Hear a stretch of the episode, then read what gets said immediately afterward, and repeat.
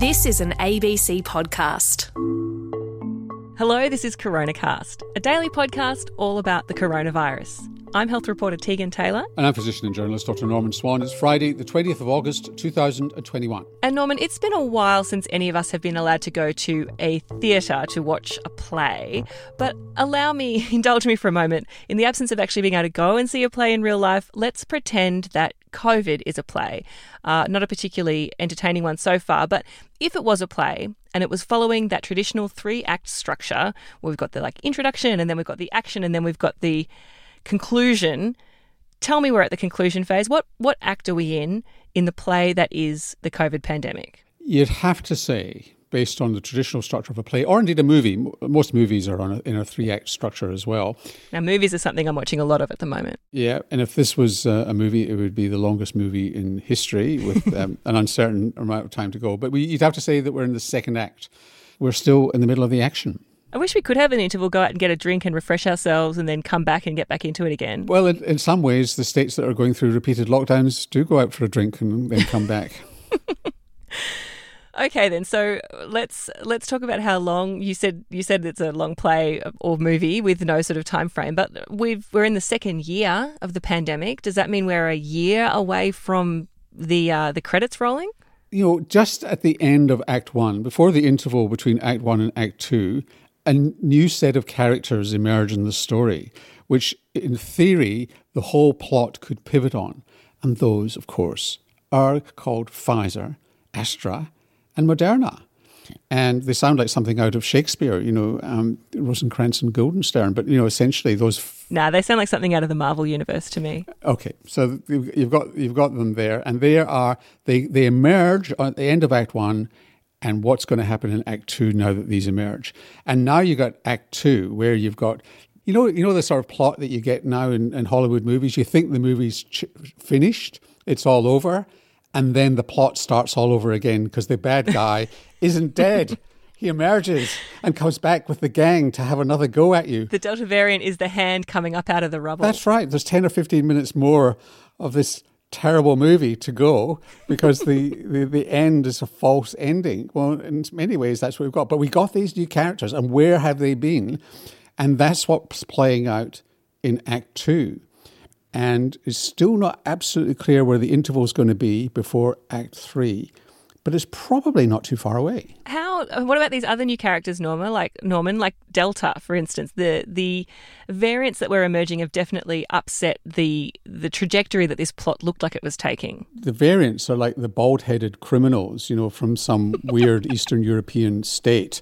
But you'd like to think that the the good guys and girls are going to win in the end, and we victims of all this will be pathetically grateful. so I th- I think that where where we're at, and let's just look, transfer this to Australia, is that New South Wales is right in the middle of Act Two. The bad guys are there with their bald heads, and but the you know the Marvel heroes have yet to just really tool up and get their get their act together. But they're really they're getting there. And so in that sense we're talking about people being able to get out, get their vaccines and get that that shield up. That's right. Now the question then is for the rest of the world, given that New South Wales is where Act Two is playing out, or really the rest of Australia that's where it's playing out, although you have got leakage because the bad guys are popping up in Victoria, they're popping up in the ACT, they'll almost certainly pop up again in Queensland maybe not in WA, but you know nobody's really safe. So it all kind of depends on, particularly on New South Wales, because that's how it's got into Victoria and the ACT. So what's going to happen? What's Act Three? So Act Three may not be as neat as predicted because the plot writer here, the script writer, to some extent, has been the Doherty Institute because they've, they've written this modelling, which is really how the script should play out.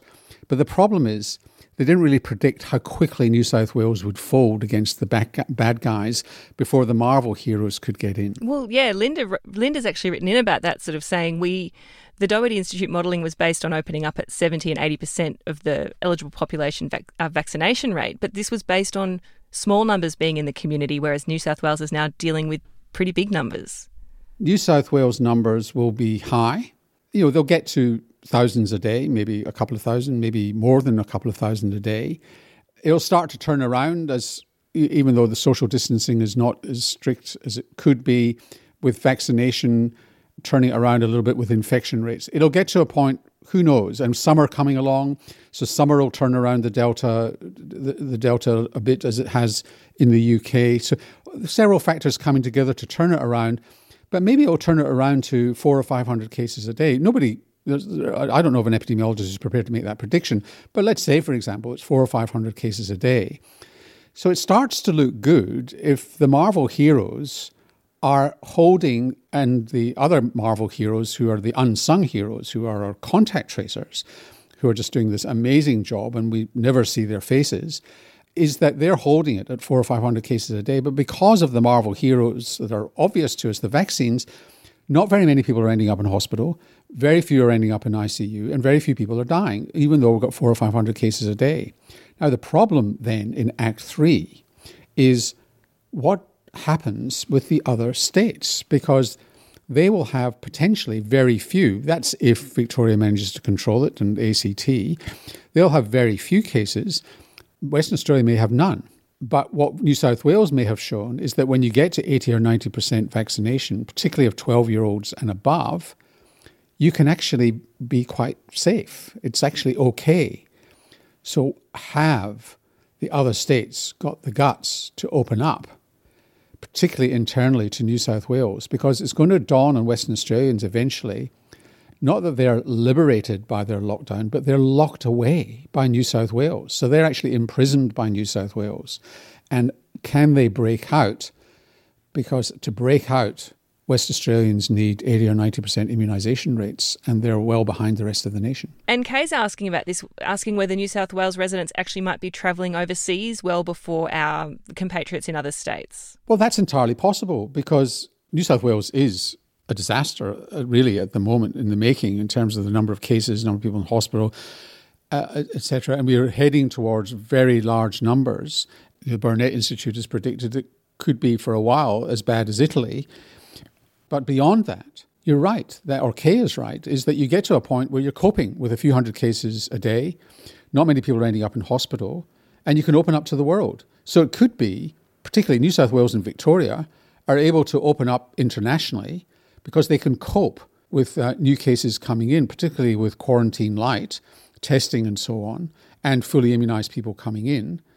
And the other states may just look on, look, look at us and say, well, maybe we should too, but they won't be able to unless they're vaccinated. Well, Norman, we haven't seen the end of this movie slash play yet, as we've said, but so far, how many stars are you giving it? Well, you know, you're kind of chained into the seat in the cinema and you can't escape. So when you have to be chained into the seat, it's going to be one star. Yeah, same here. One star. Do not like, do not recommend. And to round off uh, today's episode, Norman, Felicity's asking Has anyone caught COVID 19 twice? And if so, was it worse the second time? If you look at the international experience, quite a lot of people have caught COVID 19 twice. There was a big second uh, epidemic in Brazil, which we've talked about, Manaus.